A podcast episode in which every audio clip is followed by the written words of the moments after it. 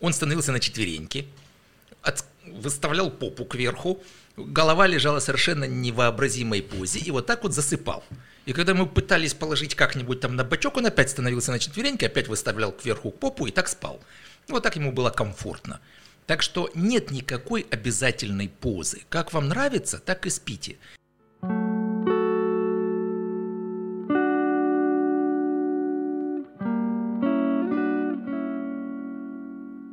Сегодня у меня в гостях Роман Бузунов, профессор, доктор медицинских наук, автор книг, президент общества сомнологов и еще столько регалий я прочитал в Википедии, что ну, это эксперт экспертов в мире снов, сна и хорошего отдыха. Да, так и есть. А, вообще, у меня есть а, один заход, с которого я всегда начинаю, но я даже еще до него сделаю заход. Просветите дурачка, чем отличается профессор от доктора медицинских наук. А доктор медицинских наук это нужно защитить диссертацию. Диссертация бывает кандидатская. Э, это э, выполнить определенную квалификационную работу с определенного уровня, и ты получаешь степень кандидата медицинских наук. Второе, ты, соответственно, можешь более высокого уровня защитить э, еще одну квалификационную работу и получить доктора медицинских наук. А профессор – это может быть должность, например, профессор кафедры, или звание. То есть по совокупности различных достижений ты можешь получить звание профессора. То есть это первое, что касается кандидатской или докторской диссертации, это степень научная, а э, профессор это фактически или должность, или звание. Но круче доктор медицинских наук получается. А, ну, я бы не сказал. Можно быть... Вообще, на самом деле, можно быть доктором наук, но не быть профессором. Можно быть профессором, но не доктором наук. Mm. То есть, это такие взаимодополняемые вещи. Все-таки э, профессор, это говорится о том, что человек может защитить докторскую диссертацию давно, и, может быть, сейчас уже не выполнять функций никаких, и быть на пенсии, и не выполнять, допустим, должности профессора, а профессор обязан читать лекции, заниматься там образовательной, научной деятельностью, а доктор наук может ничем этим не заниматься. Mm. Хотя можно получить потом еще и звание профессора, и тогда уже тоже ничем не заниматься, будет и доктором наук, и профессором, но уже на пенсии. В общем, просто радоваться жизни при этом. Нашел себе тоже теперь цель в жизни, стану доктором хоть в чем-нибудь.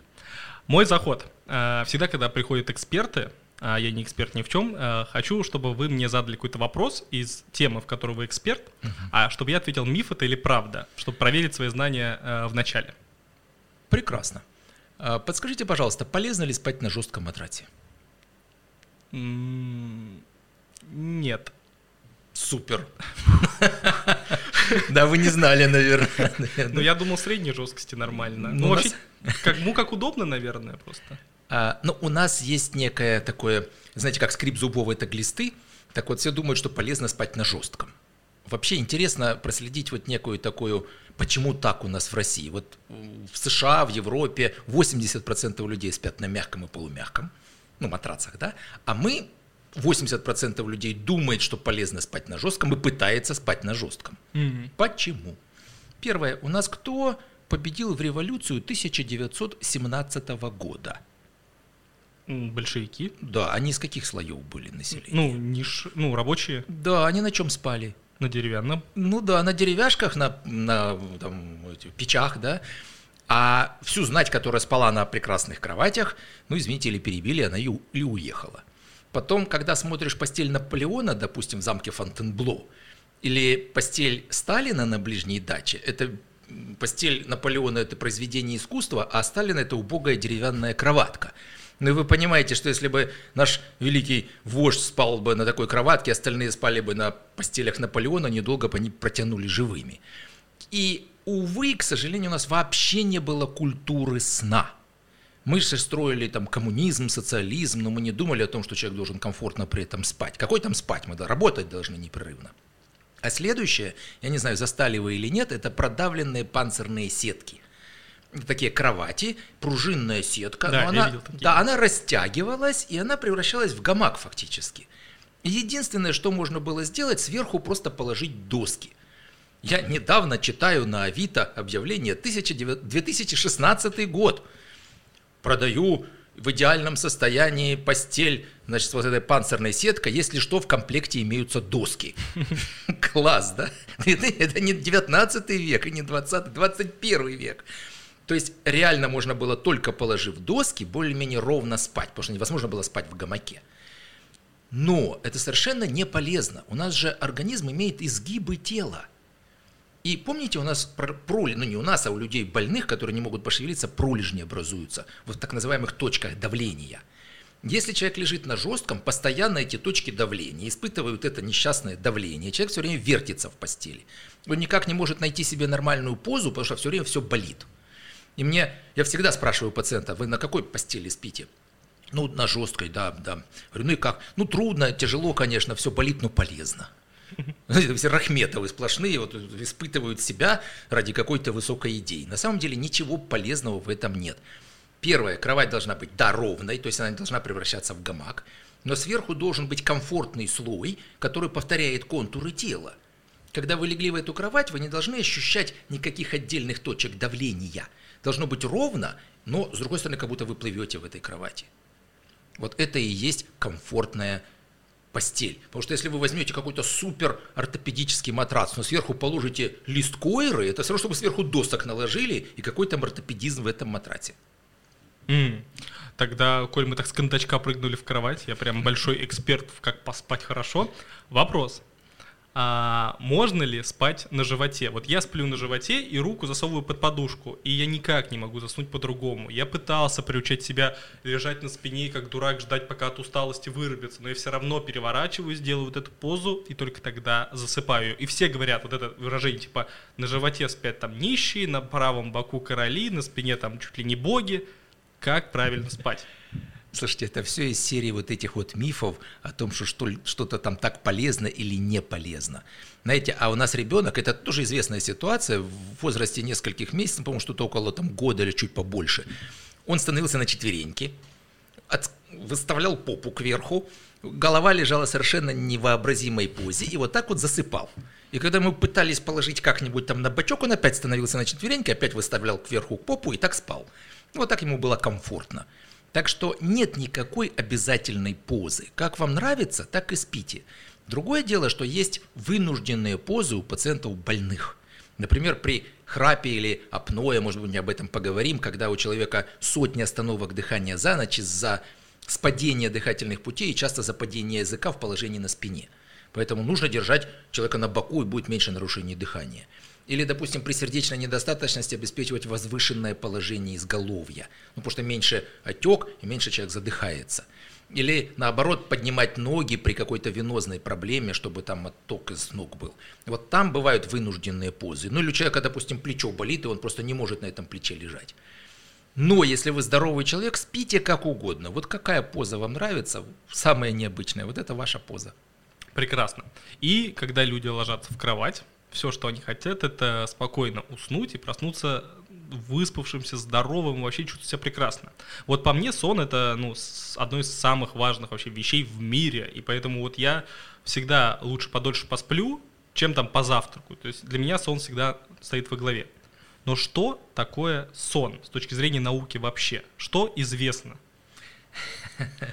Я всегда в последнее время э, одну фразу говорю. А, Википедия, ну, известная такая, да, открытая энциклопедия, сон – это состояние, противоположное бодрствованию. Звучит логично. Классное определение. Ну тогда что такое бодрствование? Это состояние, противоположное сну. Вот вам определение. ну, если мы возьмем какие-то серьезные, более определения, например, э, ну, известно нашего физиолога Ковальзона, да, Владимира Матвеевича, это э, состояние, ну так на, не по памяти, может не совсем, состояние, которое у всех млекопитающих, состоящее из циклов, фаз и стадий. Но это мы понавыдумывали каких-то циклов, фаз и стадий, мы вот какие-то атласы написали. Но мы совершенно не понимаем, почему сон у человека цикличный. Он реально, значит, ну так если поговорить, первая стадия такая дрема, потом вторая базовая стадия сна, потом третья, так называемый дельта-сон, глубокий сон, потом REM сон сновидения. А почему REM? Rapid Eye Movements, быстрое движение глаз. когда человек спит, а у него под закрытыми веками бегают глазки. Вот это характерная ситуация для РЭМ-сна. После этого человек подбуживается немножко, опять первая, вторая, третья стадия, опять РЭМ-сон и опять подбуживание. И вот этот цикл через, повторяется каждые полтора-два часа.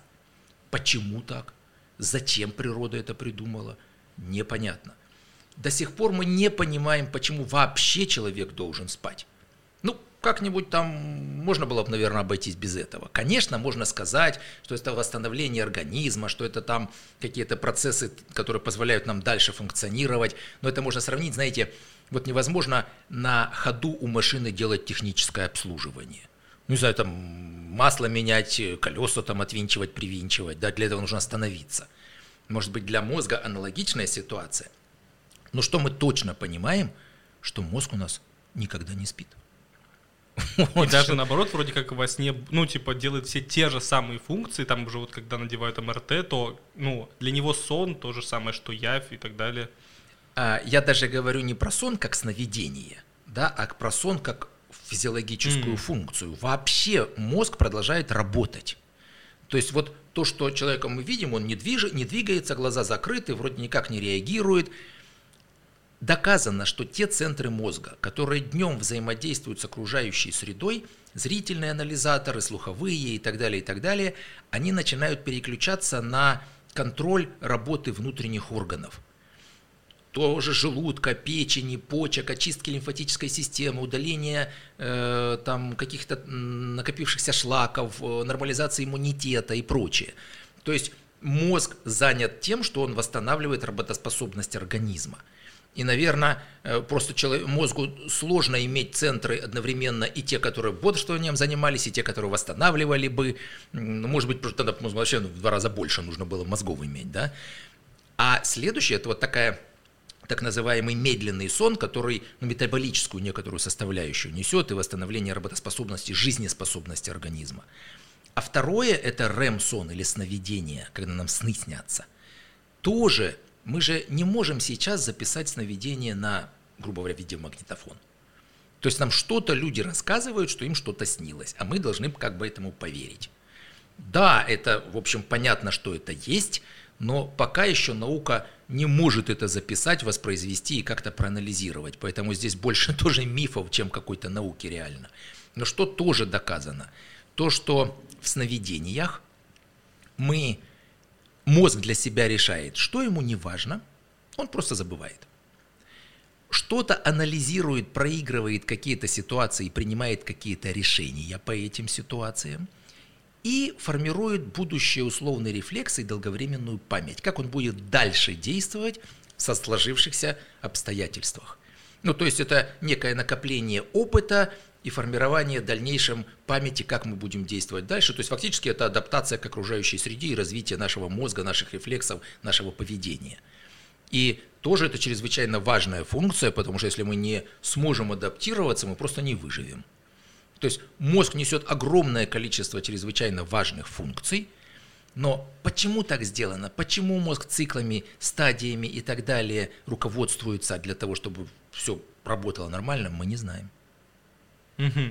Я где-то, кстати, э, прочитал о том, что какой-то психолог сказал, что по снам, если записать 80, что ли, снов от пациента, то он может с точностью дать его психологическую оценку, потому что он нашел там взаимосвязь.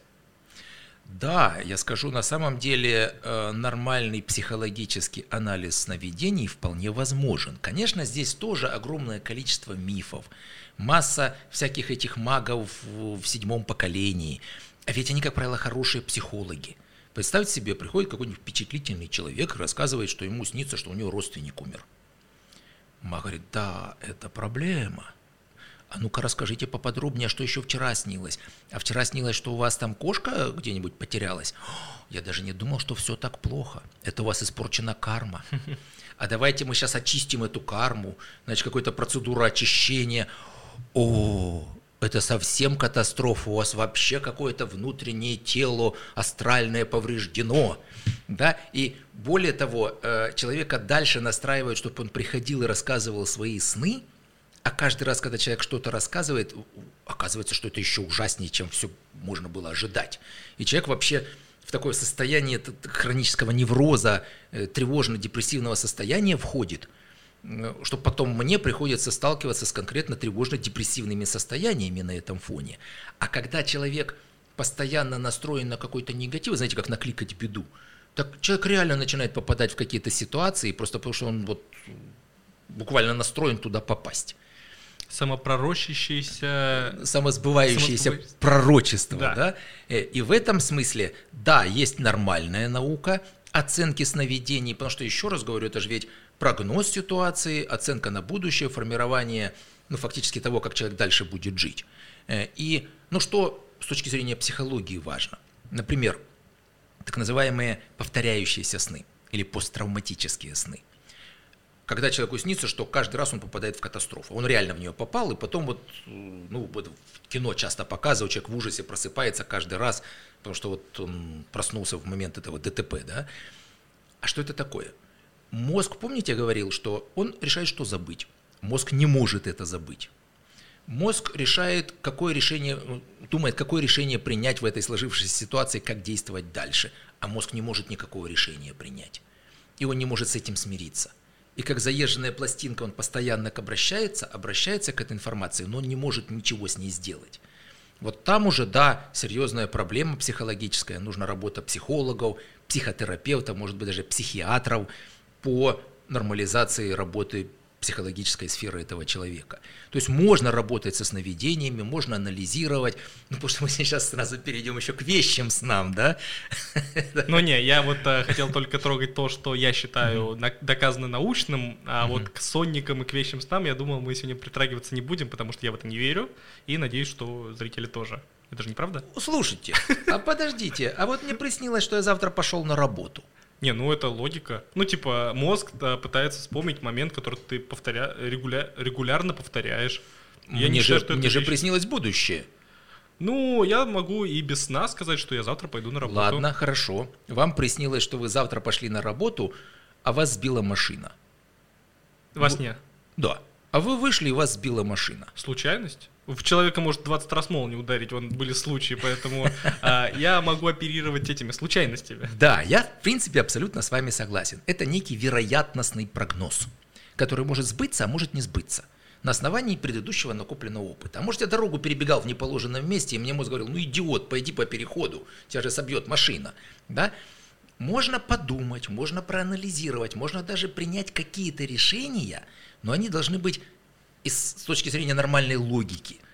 То есть, если вы думаете, что что-то такое вот может произойти, и вы можете как-то это предотвратить, почему бы не подействовать в соответствии с этим? Ну, пойдите по переходу, в конце концов, да, посмотрите в разные стороны, не едет машина из-за поворота. Тут единственное, в чем проблема, что человек иногда начинает действовать, вот, ну, как будто это точно уже будет. Это все равно, что, знаете, представьте себе, ну, мы договорились встретиться на подкасте – да, и тут я вам звоню, говорю, знаете, мне тут такой сон приснился, что я тут выйду на улицу, меня собьет машина, поэтому я сижу дома и никуда не выхожу. Что бы вы про меня подумали? Что вы очень внушаемый человек. Ну, да-да-да. А ладно, если работодателю бы такое сказал, ну, он бы, наверное, меня быстренько к психиатру послал. То есть можно думать, анализировать, но везде просто нужно включать логику нормальную.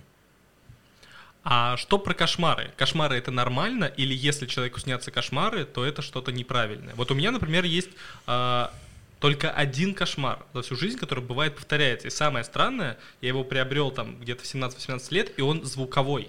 То есть я начинаю слышать звук в полной темноте, то есть я не ощущаю, не вижу никаких объектов, просто звук повторяется, и он очень нагнетает меня, и это меня почему-то пугает. И это недавно просто еще раз произошло, ну, я там проснулся, типа, о, как неприятно, и опять уснул. Вот если человеку снится кошмар, это что-то не то или это нормально? А, значит, здесь, смотрите, есть ужасы, кошмары, страхи и плохие сны. Это все разные вещи. Не, ладно, плохие сны, будем считать, что это нормально. Ну да, плохой сон всем снится. Чем отличается плохой сон от кошмара? Кошмар – это по определению, это неминуемая гибель, или нанесение каких-то тяжких, так сказать, повреждений. А, то есть то, что вот меня звуки пугают, это не кошмар. Да, это все-таки э, что-то такое типа там страха или mm. какой-нибудь такой. То есть это не, не сюжетная линия, потому что это должна быть какая-то сюжетная линия в этом смысле, да. И здесь, опять же, мы начинали с посттравматических снов, вот это повторяющийся кошмар, да, потому что мозг не может проанализировать и принять решение. Хотя если человеку снятся разные кошмары, это фактически мозг проигрывает какие-то мультимедийные ситуации. И он думает, что с этим сделать. Это важно, не важно, как я буду дальше действовать, а помнить мне или не помнить об этом. То есть и известно даже, что описано, что люди, которым периодически снятся кошмары, они лучше адаптированы к окружающей среде, чем те, которым вообще кошмары не снятся. Mm-hmm. То есть они уже, ну как бы более-менее подготовлены к тому, как действовать, если вдруг что. То есть в этом смысле кошмары могут быть и плохими, но это уже нервная система с этим просто не справилась, и хорошими с точки зрения того, что это развивает нас. Ну как, знаете, во всем, там в спорте можно просто тренироваться и достигать результатов, а можно перетренироваться, и ничего хорошего не будет. Так и здесь нервная система до какой-то степени может с этим справляться, а на каком-то этапе она уже не может справляться, это посттравматический кошмар начинается. Mm-hmm. Так, а мы говорили, есть страхи, плохой сон, кошмар и... Э, ужасы еще Ужас, А ужас ужасы. тоже должна быть сюжетная канва? Нет, там немножко другая ситуация.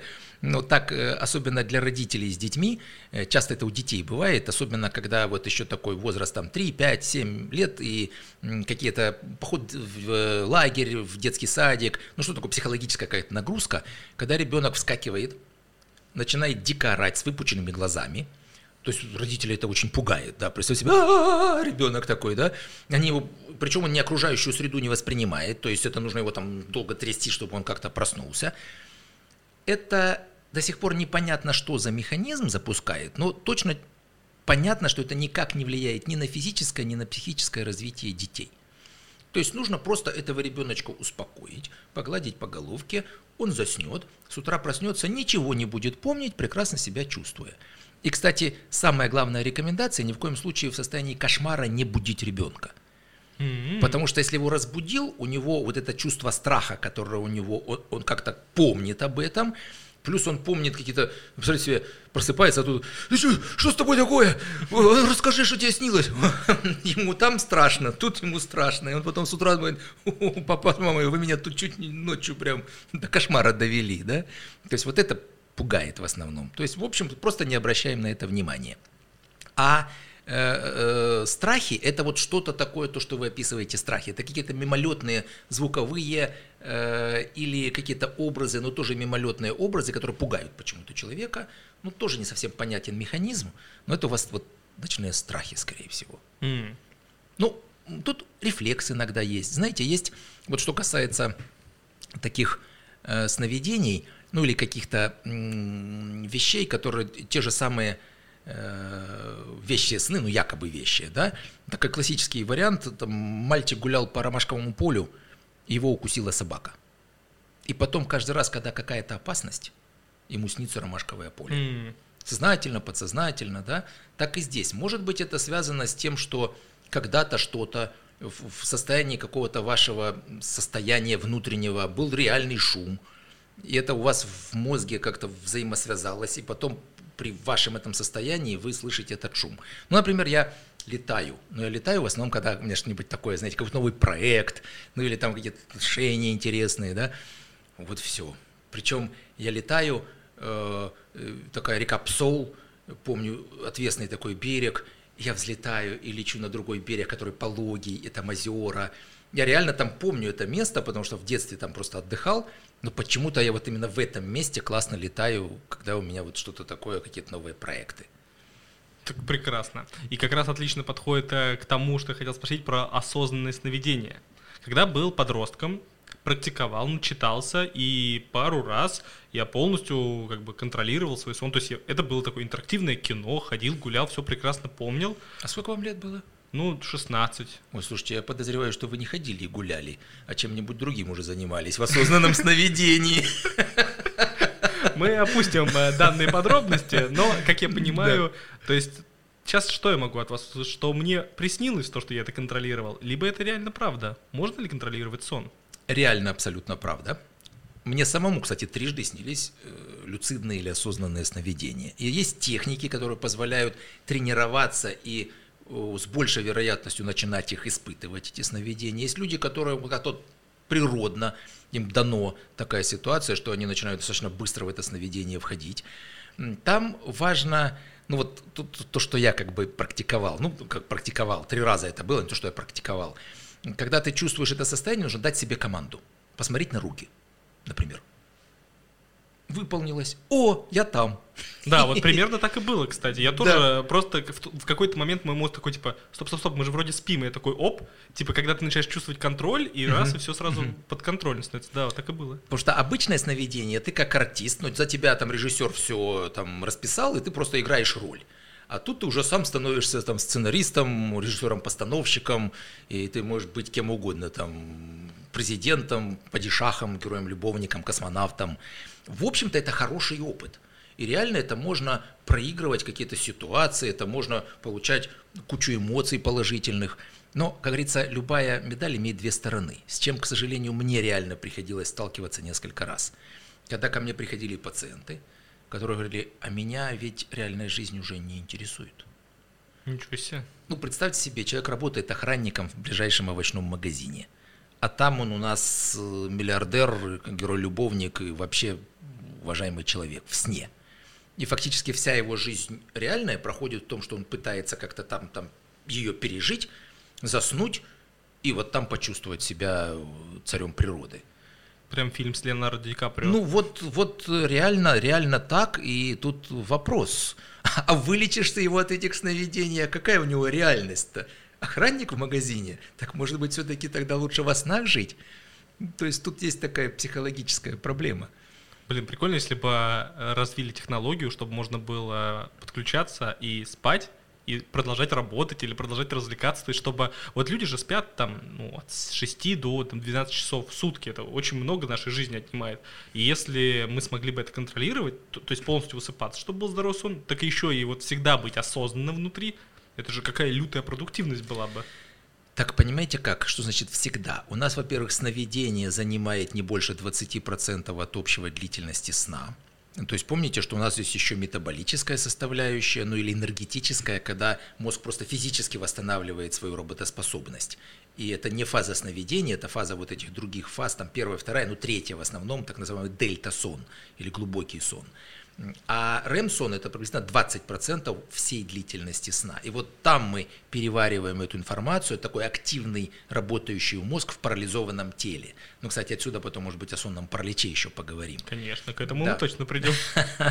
Вот, и э, вот там мы обрабатываем эту информацию. И если мы хотим всю ночь заменить на то, что мы что-то еще будем работать, так, знаете, э, любое млекопитающее в конце концов умирает, если лишать его сна. Так что тут давайте, наверное, не будем такие садистские ну, эксперименты так, это делать. Мечты просто мечты. Это.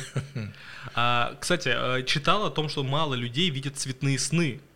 А, я только один раз в жизни осознал, что я видел цветной сон. Мне вообще очень редко что-то снится, но там типа были багровые реки крови вместо воды в бассейне. Я прям отчетливо запомнил, какая она была красная.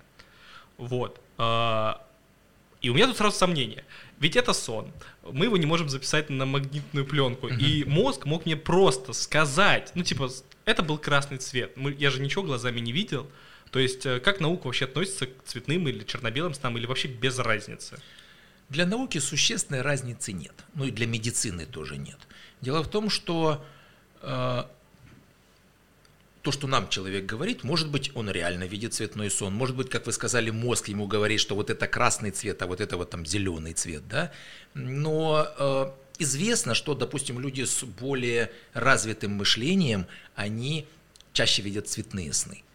Э, ну, одно же время вообще существовала такая, ну, как бы, миф, опять же, что чем больше цветных снов, тем человек ближе к шизофрении. Ну, шизофрения – это же тоже такой полет мысли, да, своеобразный. Но, например, заядлые курильщики, они тоже больше видят цветных снов. Ну, вот какие-то биохимические процессы в мозге, наверное, там никотин как-то влияет на рецепторы и вот способствует тому, что мозг больше видит цветных снов. Но с точки зрения того, что это как-то влияет на физическое или психическое состояние человека, нет, не влияет. Прекрасно. Вот мы теперь пришли к тому, что ладно, все, мы легли в удобную кровать, не жесткую. Угу. Мы заснули, дошли до какой-то фазы сна, и наше тело выключается. Но у некоторых оно не выключается. И люди ходят, лунатики. Угу. Сколько миф, вот сколько мифов существует про лунатизм? Вот я болтаю во сне, это прям вот моя фишка. Вот жена прям бесится, и ее это прям пугает. На самом деле, если бы она разговаривала, я бы, наверное, еще сильнее... Ну, то есть я не представляю, как можно жить человек, который болтает во сне. Типа, она говорит, что я могу так встать, ну, типа, так облокотиться, на нее смотреть и что-то говорить, а потом уснуть. Это пугает. Нормально ли это? Это раз. А во-вторых, э, сколько мифов про лунатизм существует, а что правда? Что касается, опять же, отношения медицины к этому. Если сноговорение, снохождение возникло в детстве, и, как правило, еще было у родителей – то это, как правило, никак не влияет на физическое и психическое развитие человека, то есть это не мешает ему нормально становиться там членом общества, только в разведку не берут. Ну и в шпионы тоже. Ну представь себе шпион, да под прикрытием, а он там что-то разговаривает во сне кому-нибудь там, да, секреты рассказывает. И э, не так важно, что человек, говорят, разговаривает в постели, главное, в чьей и что говорит. Или еще одно выражение, что одно имя днем, и ты женат – другое имя ночью, и ты в разводе. А, так вот, если это возникло в детстве, это, как правило, такая ситуация, которая, во-первых, самолимитирующаяся, потому что где-то 15% детей ходят и говорят во сне, но потом остается во взрослом состоянии 2-3%. Но вы вот оказались в этих 2-3%. Да. Что касательно того, что э, говорят лунатики, например, не травмируются. Вот они там, может, по крышам ходить могут, еще что такое, травмируются. У них нет чувства опасности, но они выпадают в окна. Недавно была в Москве очередная ситуация, когда девочка вот там просто в окно вышла, слава богу, живая осталась, да. Нельзя этих детей класть на второй этаж кровати, например, или на вторую полку, если вы едете там где-нибудь в поезде. Желательно в спальне обеспечить безопасную обстановку, чтобы не было каких-то острых углов предметов, чтобы просто ребенок мог на, на это упасть. Если это какой-нибудь дом или спальня на втором этаже у ребенка, желательно такие ставить, знаете, загородочки закрывающиеся, чтобы этот ребенок просто не ушел, потому что может по лестнице упасть и серьезно травмироваться. То есть создать безопасную обстановку в спальне. Ну, что еще может быть, это когда человек, допустим, едет в лагерь или как-то там взаимодействует с окружающими. Ну, просто некая десоциализация, над ним могут там посмеяться или там как-то подтрунивать, это тоже бывает проблема. Ну и, как я сказал, некоторые ограничения в связи со спецификой профессий. Там ФСБ, КГБ, разведка и так далее, там тоже, увы, не, очень-то разговоришься во сне. Да? Если же человек не ходил, не говорил, а во взрослом состоянии, особенно уже в старших возрастных группах, внезапно он начинает ходить и говорить во сне, вот это настораживающая очень ситуация – это может быть болезнь Альцгеймера, начало болезни Альцгеймера. Это могут быть сосудистые поражения мозга, э, там дистролюторная энцефалопатия, так называемая. Это даже могут быть опухоли мозга. То есть вот там нужно провести серьезное обследование, чтобы посмотреть, что вызвало снохождение, сноговорение и постараться эту ситуацию полечить.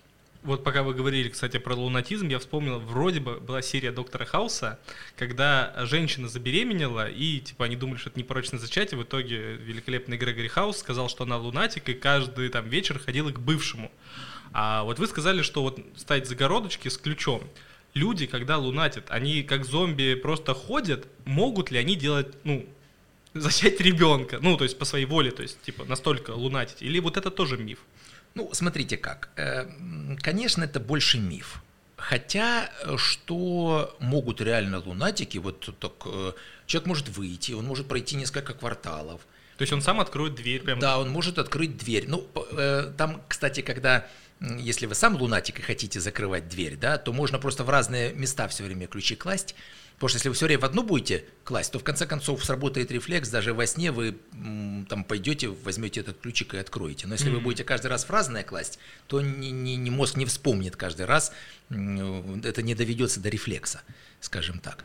Но так, чтобы, знаете, извините, позаниматься сексом, зачать ребенка, ну такие вот, скорее, конечно, больше сказки. То есть мы ограничиваемся рефлексами, то есть встать, выйти и сделать какой-то определенный... Попить воды можно у вас? Да, вполне возможно. Что еще э, интересно, что отсутствуют так называемые быстрые рефлексы. То есть почему лунатики все делают медленно. Э, и, допустим, даже человек может сесть в машину, он может э, завести ее и даже поехать, но вряд ли он уедет достаточно далеко, потому что он не сможет быстро переключать педали, он не сможет быстро крутить руль, э, все это делается медленно. Ну, кстати, когда лунатиков показывают, так оно и происходит в кино обычно, да, они так идут там медленно. А, Да? кстати, они с открытыми глазами ходят или закрытыми? Да, с открытыми А, с глазами открытыми. может быть. Э, Эта часть мозга спит, часть мозга бодрствует. До сих пор точно, точно, опять же, механизмы не совсем понятны, почему так, но вот такая данность такая присутствует. Есть еще одно патологическое состояние, кстати, существенно более опасное, кстати, для окружающих. Это так называемое нарушение поведения в РЭМ-сне. Вот когда нам снится сновидение, мозг ведь активно действует в соответствии с фабулой сна. Ну там война, человек воюет, сражается с какими-то там чудовищами или там врагами. И, но в этот момент, когда мозг активно работает, у нас парализовано тело, так называемый сонный паралич.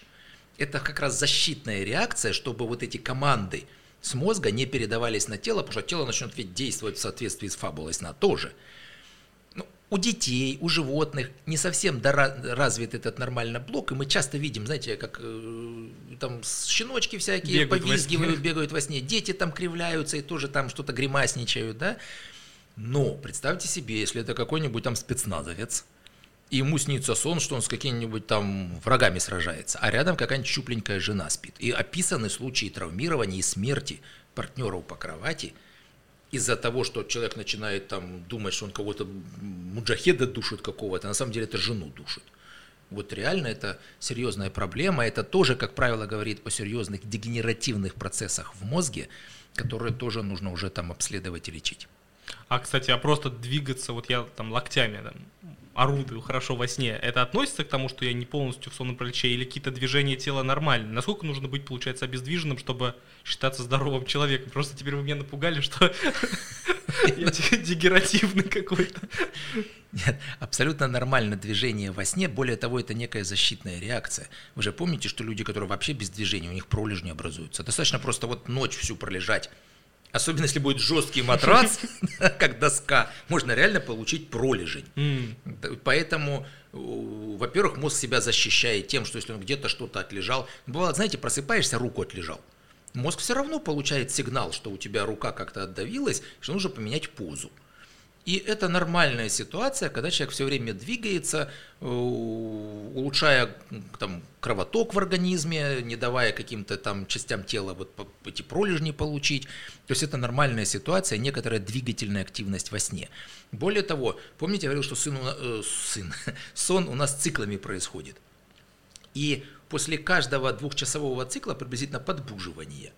Человек вообще может проснуться, открыть глазки, поворочаться в постели, но он засыпает и забывает, что он просыпался. Он скажет, вообще не просыпался. мгм. Хотя реально он каждые два часа там на несколько секунд просыпается, меняет позу, поворачивается. Это нормальная ситуация. Э, Другое дело, что у нас есть двигательные нарушения во сне, вот в частности нарушение поведения в РЭМ-сне. У нас есть еще такой синдром беспокойных ног, например, и периодических движений конечностей во сне. Когда человек ложится в постель, и у него возникают крайне неприятные, но трудно описуемые ощущения, вынуждающие постоянно шевелить ногами. Вот странное такое, да, человек пошевелил ногами, ощущение прошло. Только пытается заснуть, минут, секунд через 15-20 опять надо пошевелить ногами. И люди описывают, что это мозжит, болит, какие-то червячки под кожей ползают. Но крайне, крайне раздражающая ситуация, которая реально приводит человеку к тяжелейшей бессоннице. Человек просто не может заснуть. А следующее, даже когда человек заснул, у него конечности продолжают потихонечку подергиваться, там ножки там драгивать, и рефлекторно будить мозг. Мгм. И это может там каждые 15-20 секунд происходить. И мозг тоже будет практически не спать. То есть вообще у нас, так, мы сейчас, если к болезням, у нас больше там 60 болезней сна. Говорят, у нас нет здоровых, у нас есть недообследованные. Я думаю, да. Как говорили, что если вы не в тюрьме, это не ваша заслуга, а наша недоработка. Так что и здесь, если вам не поставили диагноз расстройства сна, это не значит, что у вас его нет. Значит, мы просто не продиагностировали. Да, я думаю, кстати, всем бы не помешало разобраться со сном, и, возможно, люди бы стали счастливее. Хорошо, движение разобрали, а теперь возьмем обратную ситуацию. Типа, наоборот, когда люди просыпаются, а тело не двигается. Вот это я никогда не испытывал, сонный паралич. Говорят про каких-то там, не знаю, ощущения сдавленной груди, э, надвижения опасности. Вот такого никогда не испытывал. Нормально ли такое? Ничего, еще испытаете. Отлично, теперь сегодня мне точно это приснится. Да-да-да. Нормально ли это? Это нормально. Даже здоровые люди периодически испытывают это ощущение. Другое дело, что есть еще нарколепсия, отдельное заболевание, ну, сначала про нормальных людей. Помните, я говорил, что во время REM-сна, сновидения, мозг активно работает, посылает команды двигаться, бежать, догонять, бороться, но они блокируются на уровне перехода на спинной мозг, и тело обездвижено. Активный мозг в парализованном теле. Это нормально. Когда человек просыпается, а помните, после каждой РЭМ-фазы сна у нас подбуживание. В общем, это физиологическая реакция. У нас сначала проходит паралич вот этот вот, а потом восстанавливается сознание в норме. Но у людей, которые не доспали, у которых сбивка часовых поясов, сменный график работы или перелеты, ну вот что-то как-то так нарушило их нормальный ритм сна, бывает ситуация такая, что мозг проснулся – а вот этот биохимический блок еще не прошел. Человек просыпается, а двигаться не может. Единственное, сохранена глазодвигательная функция. То есть mm-hmm. мы только глазками можем туда-сюда водить. Mm-hmm. А реально все остальное тело парализовано. Это может там продолжаться несколько секунд или там даже минуту-две. И это, конечно, пугающая ситуация. Но еще более пугающая ситуация – это когда значит, часть мозга еще продолжает спать, то есть часть мозга проснулась, Человек проснулся и видит окружающую обстановку, подвигаться не может, а часть мозга спит и видит сон. И вот этот сон начинает внедряться в бодрствование. И представьте себе, человек просыпается, а тут на него какой-то там, значит, преступник с окровавленным ножом идет. Ну или на нем какое-нибудь чудище сидит и душит. Или там э, змея по потолку на него спускается. А он подвигаться не может. А это же все реально абсолютно, такая галлюцинация фактически, да? Отсюда, кстати, всякие домовые, лешие, вот это все там эти ужасы и кошмары, которые описывают в спальнях. То есть, ну, реально это вот такой, такой феномен, который, с одной стороны, человек, как еще раз говорю, проснулся, но парализован, а с другой стороны, э, сон внедрился в бодрствование. Это могут даже здоровые люди испытывать периодически, когда у них какая-то сбивка режима бывает. Что посоветовать? Ну, первое, когда человек уже понимает хотя бы, что это такое, уже не так страшно. Второе, у нас сохранена глазодвигательная функция, как я сказал. То есть можно водить глазками, можно подмигнуть чудовищу. Или, там, или погрозить глазом преступнику. Да? А, то есть надо... И сон сразу перетечет в другое русло. Возможно, в более приятное. Да, да, да, да, да. Можно, то есть сначала начинать активно шевелить глазами, Потом начинает восстанавливаться мимическая мускулатура, то есть начинают всякие корчить рожицы. Ну, там моргать, жмуриться и там, опять же, с этим подмигивать кому-нибудь. Посмотреть на реакцию, да, когда на тебя с ножом кто-то нападает. И когда человек начинает вот активно пытаться свои мышцы лицевые напрячь, достаточно быстро восстанавливается вся другая двигательная активность. То есть вот такая рекомендация есть, чтобы быстрее выйти из этого состояния. Прикольно. И теперь самое главное, что мне очень хочется знать и всем доказывать по поводу того, как нужно спать. Вот именно прям вот вот я смотрю тут книги «Советы по здоровому сну», обязательно прочитаю. Да, что знаю я? Тут еще про храп, про бессонницу. Ну, кстати, я вот вроде сильно не храплю, только болтаю. И бессонница, кстати, ни разу в жизни не страдал. Ну, тогда мы не будем об этом. Да. Мне вот здоровый сон 3.0 самое главное. Что знаю я? Где-то вычитал, надеюсь, это правда, а то меня жена убьет. Что а, миф о том, что нужно ложиться, там, не знаю, в 10 вечера. Вроде как я прочитал, что нужно ложиться тогда, когда ты всегда ложишься. Типа, чтобы был... То есть я ложусь в 3 часа ночи. Режим. Режим. И я всегда ложусь в 3 часа ночи. И я ей говорю, это нормально. Я ложусь в 3 часа ночи, там стою. Дайте прям пожму вашу руку. Нормально, да. Вот, и я не могу, то есть если она говорит, ну давай там, типа, сегодня ляжем вместе в 10, и все, для меня это мука, валяние, корчание, и я плохо потом сплю. Угу. Так вот, Какие вот есть мифы и вот как реально нужно спать? Я слышал про суперпроветренное помещение, холодные простыни, абсолютная темнота, телефон в другой комнате, никакой электроники, а спать ровно 8 часов, не меньше, не больше, прям по будильнику. На выходных не пересыпать, а спать тоже 8 часов. Вот что правда, а что нет? Первое, что касательно того, что сон до 12 полезнее, чем после 12. Это такой же миф, как -то спать на жестком полезно, как э, скрип зубов – это глисты. Да? Э, у нас, да, перед сном начинает продуцироваться мелатонин. И если мы, в принципе, ложимся в 10, то он начнет продуцироваться там в 9-8. Но мы же можем совершенно спокойно ложиться в 3 регулярно, и тогда мелатонин у нас начнет продуцироваться в 2 в час ночи. Более того, если раньше реально человек был больше связан с э, заходом, восходом солнца и темнотой, ну просто солнце зашло, все, лучинка погасла, и что дальше делать? Ну, темнота-то, мелатонин начал продуцироваться, потому что в темноте продуцируется. Мы можем абсолютно сейчас нормально, ну нормально, нормально в связи с цивилизацией, обманывать наш организм. Мы можем сделать так, что когда мы спим, мы шторки закроем, у нас будет блокаут и полная темнота, и мозг будет думать, что это ночь. Потом нам, допустим, нужно встать рано. Да? Можно использовать светобудильник. Ну, у меня есть, допустим, люди, которые, живя в Москве, работают по времени Гонконга. Ну, там биржа у них, да, и уже в 3 часа ночи им нужно быть уже работ, работать. Человек в 7 вечера ложится спать, или даже в 6. Причем до этого он носит солнцезащитные очки, которые фильтруют голубой спектр. Ну, то есть мозг уже понимает, что уже начался закат. Потом человек перед сном еще за часик-полтора закрывает шторки, включает не очень яркое освещение, и мозг думает, что уже совсем вечер.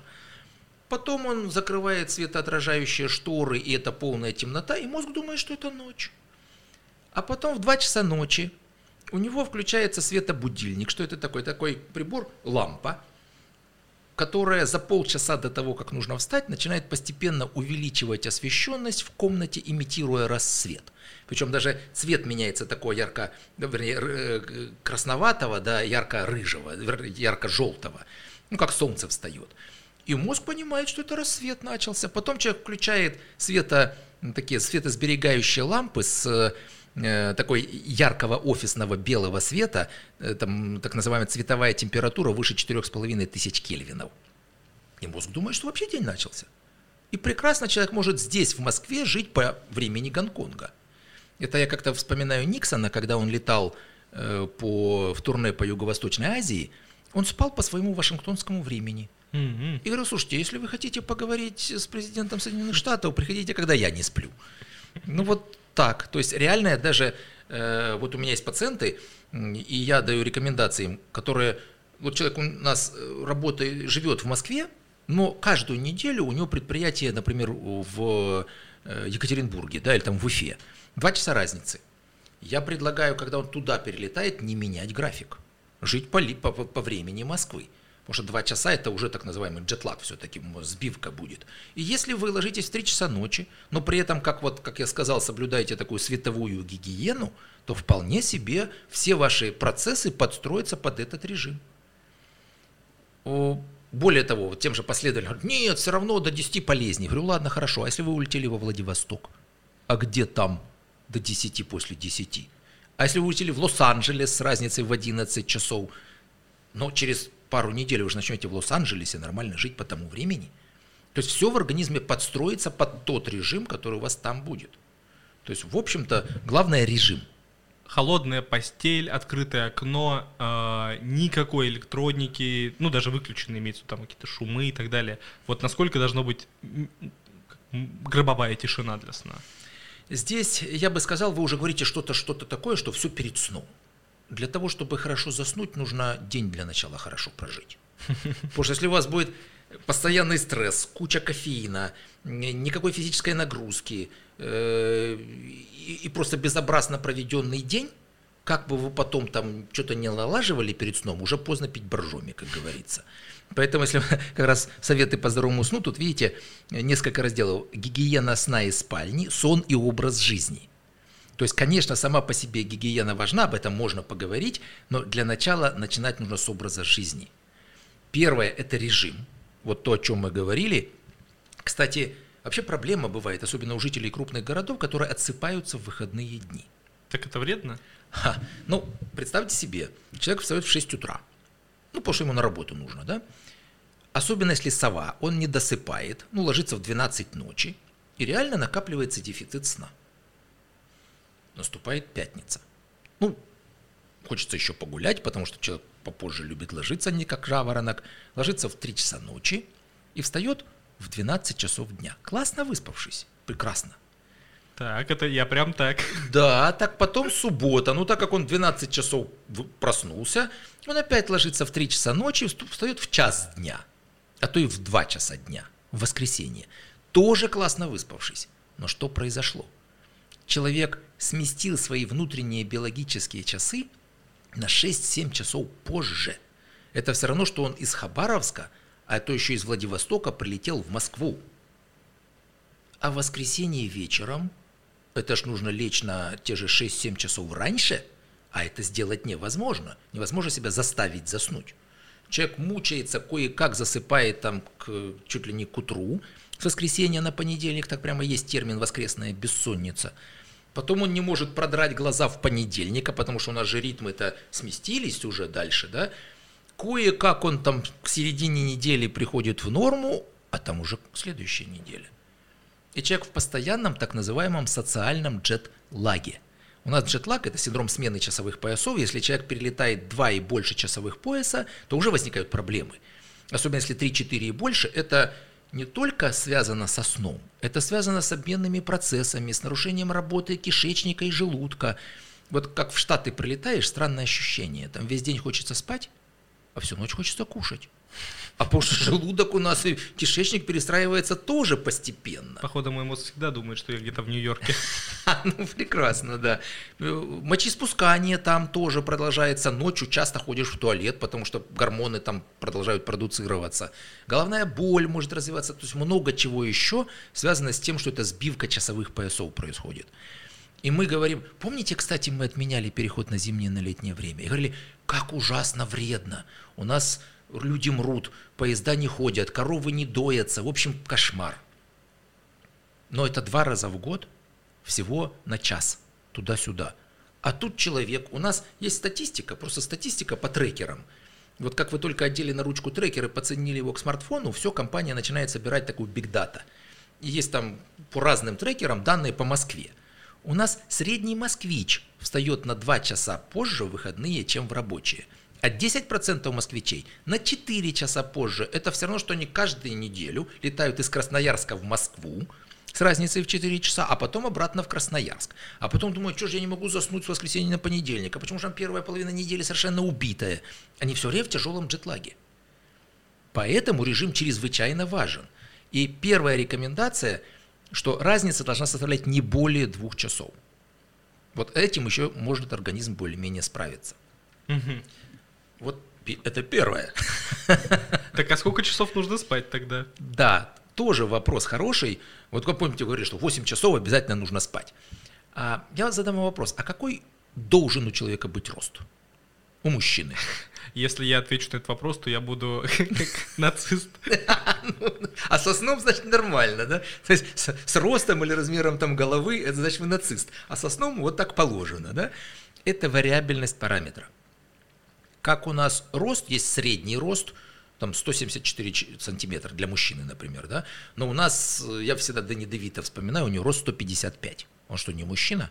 Он еще какой мужчина? Да. Его стриптиз в сериале «Друзья» — это доказательство номер один. Вот, вот, да. А есть какие-нибудь там, э, не знаю, Валуев наш там по 2 метра, он тоже ж мужчина. Это вариабельность параметра. Со сном то же самое длительность сна, она генетически определена. Mm-hmm. Среднее значение 7-9 часов, но индивидуальная вариабельность от 4 до 12 часов. А как свою высчитать? Вообще современному человеку сложно достаточно высчитать, потому что все время все, все же какой-то совершенно безобразный режим. Да? Но когда я, например, реализую программы лечения бессонницы, первое, с чего мы начинаем, это с того, что мы как раз определяем, сколько человеку нужно реально спать. Вот Просто конкретный пример, да? Человек, допустим, активно работал, думал, что он не досыпает и что он спал 5 часов всю жизнь, ну потому что у него очень тяжелая работа и просто не удавалось поспать. Тут наступает пенсия, и человек думает, какое счастье, я же сейчас буду спать 8 часов, ну, потому что в книжках написано, что нужно спать 8 часов, чтобы хорошо себя чувствовать. 2-3 месяца тяжелейшая бессонница. А знаете почему? Ну, вот, вот нарушал вот эти... Так интересно, он пересыпал. На самом деле он не потому там э, спал мало, что он активно работал. Он просто генетически спал мало. И он просто себя нагружал, нагружал работой, потому что он высыпался приблизительно за 5 часов. Но потом он прочитал, что нужно спать 8, и он начинает себя заставлять спать 8. Конечно, не знаю, несколько дней или неделю он покайфует. Но как только человек начинает перебирать время в постели, все, он перестанет в постели спать. А как только человек начинает долго лежать в постели без сна, формируется боязнь не заснуть, рефлекс постель-бессонница, потому что он в постели лежит, а не спит.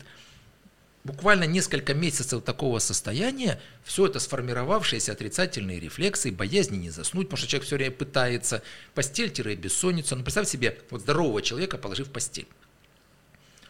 Он через 15 минут задремлет и через полчаса заснет, потому что постель у него это сон, даже если он не хотел спать до этого – но положи человека со сформировавшимся рефлексом постель-бессонницу, он подумает, о, это ужасная подушка, о, это невозможный матрац, вот здесь что-то шумит, вот здесь кто-то там шевелится, вот здесь кошка ходит, все, сон исчез. Этот человек фактически доводит себя сам до бессонницы, нарушением поведения и мышления. Вот такая ситуация, что не надо пересыпать. Знаете, если вы хотите быть стройным, нужно немножко не доедать. Если вы хотите хорошо спать, нужно немножко не досыпать. Mm-hmm. Как определить? Мы, это у нас шестинедельная программа на самом деле, мы жестко определяем человеку время в постели. Как правило, кстати, даже меньше, чем ну, ему кажется, что достаточно. Допустим, человек говорит, что мне хватало 7 часов, а мы даем в постели 6 часов. Если человек через неделю начинает спать все эти 6 часов, но при этом испытывать достаточно выраженный дефицит сна – мы понимаем, что это реально ему не хватает. Мы начинаем добавлять или по 15 минут, или по полчаса. Хотя иногда бывает, когда человек к нам приходит с бессонницей, говорит, доктор, я лежу в постели 8 часов, вот, да, реально, у меня бессонница, мы ему сокращаем до 7, до 6. Он говорит, слушайте, я начал спать 6 часов, а при этом днем сонливости никакой нет. Это о чем говорит? Что ему 6 часов достаточно. Но он-то почему-то думал, что нужно 8, и он себя довел до бессонницы. Но если мы реально видим, что у человека накапливается выраженная сонливость, мы увеличиваем, увеличиваем. И на каком-то этапе очередного увеличения мы видим, что с одной стороны человек спит все это время, а с другой стороны сонливости уже нет. Вот это и есть норма сна. Ну так, если кратко сформулировать, человек должен заснуть за 15 минут, среди ночи просыпаться суммарно не больше 15 минут – а с утра встать и за 15 минут включиться в обычную рабочую жизнь. И не испытывать выраженной дневной сонливости, которая бы мешала ему жить и работать. Но к вечеру так устать, чтобы опять заснуть за 15 минут. Вот это норма сна. И самое главное, будильник. А, тут прям очень много. Вот у меня фишка какая? Так получилось, что вот я когда ложусь в 3, я уверен, там встаю а, в 9, в 10, в 11. И то есть я точно не пересплю это время, я в этот момент стану. И чаще всего нормально. С будильником у меня, как человек такой с небольшой долей паранойи, а особенно перед важным днем, я просыпаюсь до будильника, потому что боюсь проспать. А у меня 10 стоит, и я типа просыпаюсь и чувствую тревогу. Поэтому, когда у меня нет каких-то прям супер дедлайна, вот именно что в 10 где-то быть, я стараюсь не заводить будильники, чтобы не стрессовать ночью и спать спокойней. И вот вы сказали про световой будильник, а есть же еще умный будильник про фазы сна, который по, диктофону слушает, когда ты там ворочаешься, потом а, самоотодвигающиеся шторы, потом музыка, которая тихо нарастает и долго, или вот это... То есть, что хорошо, что правда, что миф, э, как лучше поступить? Это зависит достаточно много от самого человека, как ему нравится. Совы, они любят досыпать. Я сам ближе к сове, я регулярно себе на два раза, то есть если мне нужно встать в 7 утра, у меня будильник срабатывает без 10. Первый раз, кнопочка, нажимаю 5 минут, у меня еще поспать, я продолжаю, я засыпаю, я вижу продолжение сна, то есть реально. То есть все-таки эксперт сомнолог тоже так делает? Да. Он у меня еще раз звонит, я еще раз. И вот такие два досыпания, я так вот постепенно просыпаюсь. Жаворонки, им лучше сразу вставать. Вообще, тут еще проблема. Нужно режим соблюдать. Вообще, если вы будете, вот когда человек говорит, а я не могу проснуться, ой, ужас, ужас, я говорю, давайте так, попробуйте две недели вставать в одно и то же время, вне зависимости от рабочих и выходных дней. Человек начинает просыпаться за 5 минут до звонка будильника с ощущением, что он хорошо выспался. Потому что организм подстраивает все свои циклы, фазы к вот этому времени пробуждения.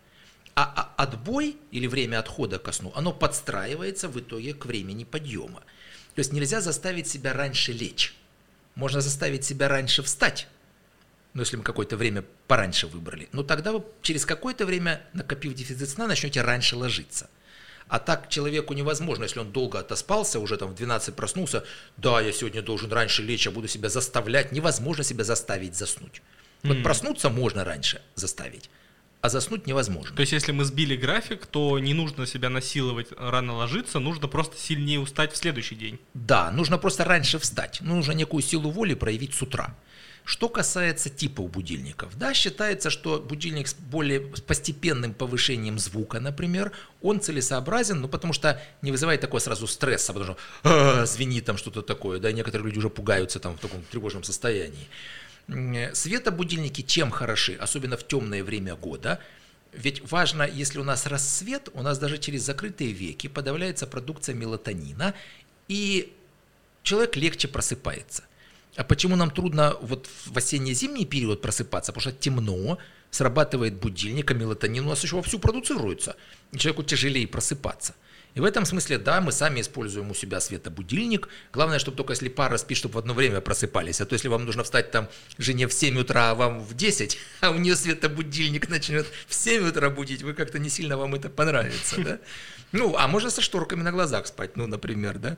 Правда, это полезно, кстати? С этими, ну, масочками для сна? А, некоторые люди очень даже это любят. И мне, например, не нравится. Некоторым плюс людям не очень нравится, что на глазах вообще что-то есть. Э, с другой стороны, те же шторы вы задвинули, если это blackout, если они автоматически потом не откроются, вы же будете просыпаться в темноте. Угу, То да, есть вам плохо. что сделать нужно? Да, вам нужно раздвинуть шторы. Ну, бывает, что можно? Можно раздвинуть шторы и потом еще доспать какое-то время. Ну, mm. попытаться. Все равно свет подавит продукцию мелатонина. Ну или даже вот то, что вы говорили, можно такие программируемые жалюзи иметь или шторы, которые начинают постепенно раскрываться, опять же, за полчаса до вашего пробуждения. Ну или увеличивать освещенность в комнате, если это светобудильник. Что касается умных будильников. Да, есть такие технологии, которые отслеживают по двигательной активности или даже там такой устанавливающийся на голову по определенному датчику REM сна, ну то есть энцефалограмме, окончание REM фазы сна. А помните, у нас каждый цикл, первая, вторая, третья стадия, потом REM сон, потом физиологическое подбуживание. И проще всего просыпаться в конце REM фазы сна. Тут вопрос – если вы регулярно в одно и то же время встаете, то вам не нужен никакой умный будильник, потому что ваш организм уже подстроил все это, и вы проснетесь, как я сказал, за 5 минут до звонка будильника, хорошо выспавшись. А если у вас режим никакой, ну разный, то непонятно, когда вот эта фаза сна, REM-сна закончится. Она же может закончиться, вам нужно в 7 вставать, а она закончится в полседьмого или в 6 утра. И на всех этих будильниках, умных будильниках, ставится зазор – ну, допустим, полчаса. Вам нужно встать край как в 7, а, но будильник может вас разбудить с пол седьмого до 7, если он в этот промежуток увидит окончание REM-фазы сна. Но лично я, я пробовал эти будильники, но представляете, я просыпаться в 7 хочу, а он меня начинает будить без 15. Да я просто убить его готов за эти 15 минут, которые я бы еще поспал. Но если это вот... Э, у меня два ощущения, когда я просыпаюсь. Когда я ненавижу свою жизнь, даже если, типа, я выспал... Ну, типа, встал это... Ну, я такой разбитый, мне все не нравится. А бывает, что когда так открыл глаза, я прям жить хочется. Так если бы за 40 минут до 7 встать, ну вот так типа прям жить хочется, я бы согласился. Слушайте, попробуйте. То есть если вам вот Но это... это не миф, короче, это реально Это не правда. миф, это реально, да, и это такие технологии есть. Они, э, точность этих будильников приблизительно 80%. Ну, то есть у кого-то они достаточно точно распознают, у кого-то могут не распознавать. То есть это эксперимент критерий истины все-таки. Ну вот э, мы говорим же про какие-то доп, ну то есть неумные будильники, которые можно скачать в App Store или в Google Market, которые, мол, включают диктофон и там по твоим шорохам понимают. Мы говорим, если что-то одели, подцепили, то есть такие только умные будильники. Вот что касается смартфонов, как правило, э, очень неточны. Вот те гаджеты, которые крепятся на руку, они там стоят э, очень чувствительные, э, так называемые актиграфы, которые двигательную активность определяют. Там э, может даже еще дополнительные элементы, которые температуру вашу смотрят, еще сопротивление кожи смотрят, сатурацию смотрят, насыщение крови кислородом, да, и, э, а еще, которые на голову крепятся, они еще энцефалограмму вашу смотрят. Вот там точность выше, выше, выше, выше, да, и вплоть там до 95% точности. То есть, в общем-то, вот такие специальные, которые к вам подсоединяются гаджеты, они могут достаточно точно определять. Но тут вот на одной чаше весов, что вы можете еще 15 минут поспать, а на другой чаше весов, что вы бодро проснетесь. Но это у каждого какая-то своя технология, если так можно сказать, пробуждения. Но, наверное, вам бы подошел такой будильник, э, Потому что у меня такое не бывает, чтобы я проснулся раз прям очень хорошо, раз... Э, то есть, если я проснусь за 15 минут до будильника, это будет всегда плохо. А есть ли какое-то типа отличие от того, вот когда ты проснулся разбитым и не разбитым? Ну вот поспал я, предположим, там те же самые там, 6 часов, которые всегда сплю. Но вот сегодня почему-то эти 6 часов выпали, походу, вот в другую фазу сна, и я проснулся разбитым. Это просто мое такое как бы субъективная мысль, что мне плохо, или это реально было плохо для организма? То есть насколько вредно просыпаться вот в эти ненужные фазы? Реально, если вы, вас будильник разбудил в третьей фазе сна, вот не, не в REM-фазе, которая вот сновидение, а перед этим фаза глубокого сна, так называемая дельта сна, э, то человек может проснуться со спутанным сознанием, с ощущением того, что как-то, да, вот жизнь не удалась, как вы рассказываете. То есть э, человеку трудно просыпаться из глубокой стадии сна. Но природа, она ведь все-таки предусмотрела то, что у нас день-ночь меняется, более-менее постоянно, и если у вас все это синхронизировано с природой, то вы встаете в одно время фактически все время. И причем даже не, не выходные, не проходные, а все так и есть. Да? А если у вас сменный график работы, если вы вчера легли в 3 часа ночи, а сегодня в 10 вечера, то непонятно, когда у вас будет какая стадия, когда вам нужно будет просыпаться в 7 утра. И это может быть проблемой, что если вас будильник разбудит, а вы в третьей стадии, в дельта-сне, вы можете очень себя некомфортно чувствовать при этом. Лучше ли будет, вот если, вот если тебя будет будильник, и ты понимаешь, что ты просто не в той фазе сна, полезнее ли будет на 20 минуточек еще дремнуть, либо все-таки пересилить себя и встать с кровати? А, смотрите как, если есть возможность, почему бы не доспать? То есть полезно? То есть можно, да, вполне, то есть вы опять достаточно быстро заснете, э, и может быть да, сон уже будет более поверхностный, и э, те какие-то процессы в организме, которые вас выведут из глубокой стадии сна, э, у вас уже будет, может быть, первая, там, вторая стадия, или даже тот же REM-сон, и вы легче проснетесь. То есть mm. можно, можно доспать. Прекрасно. Спасибо, что пришли.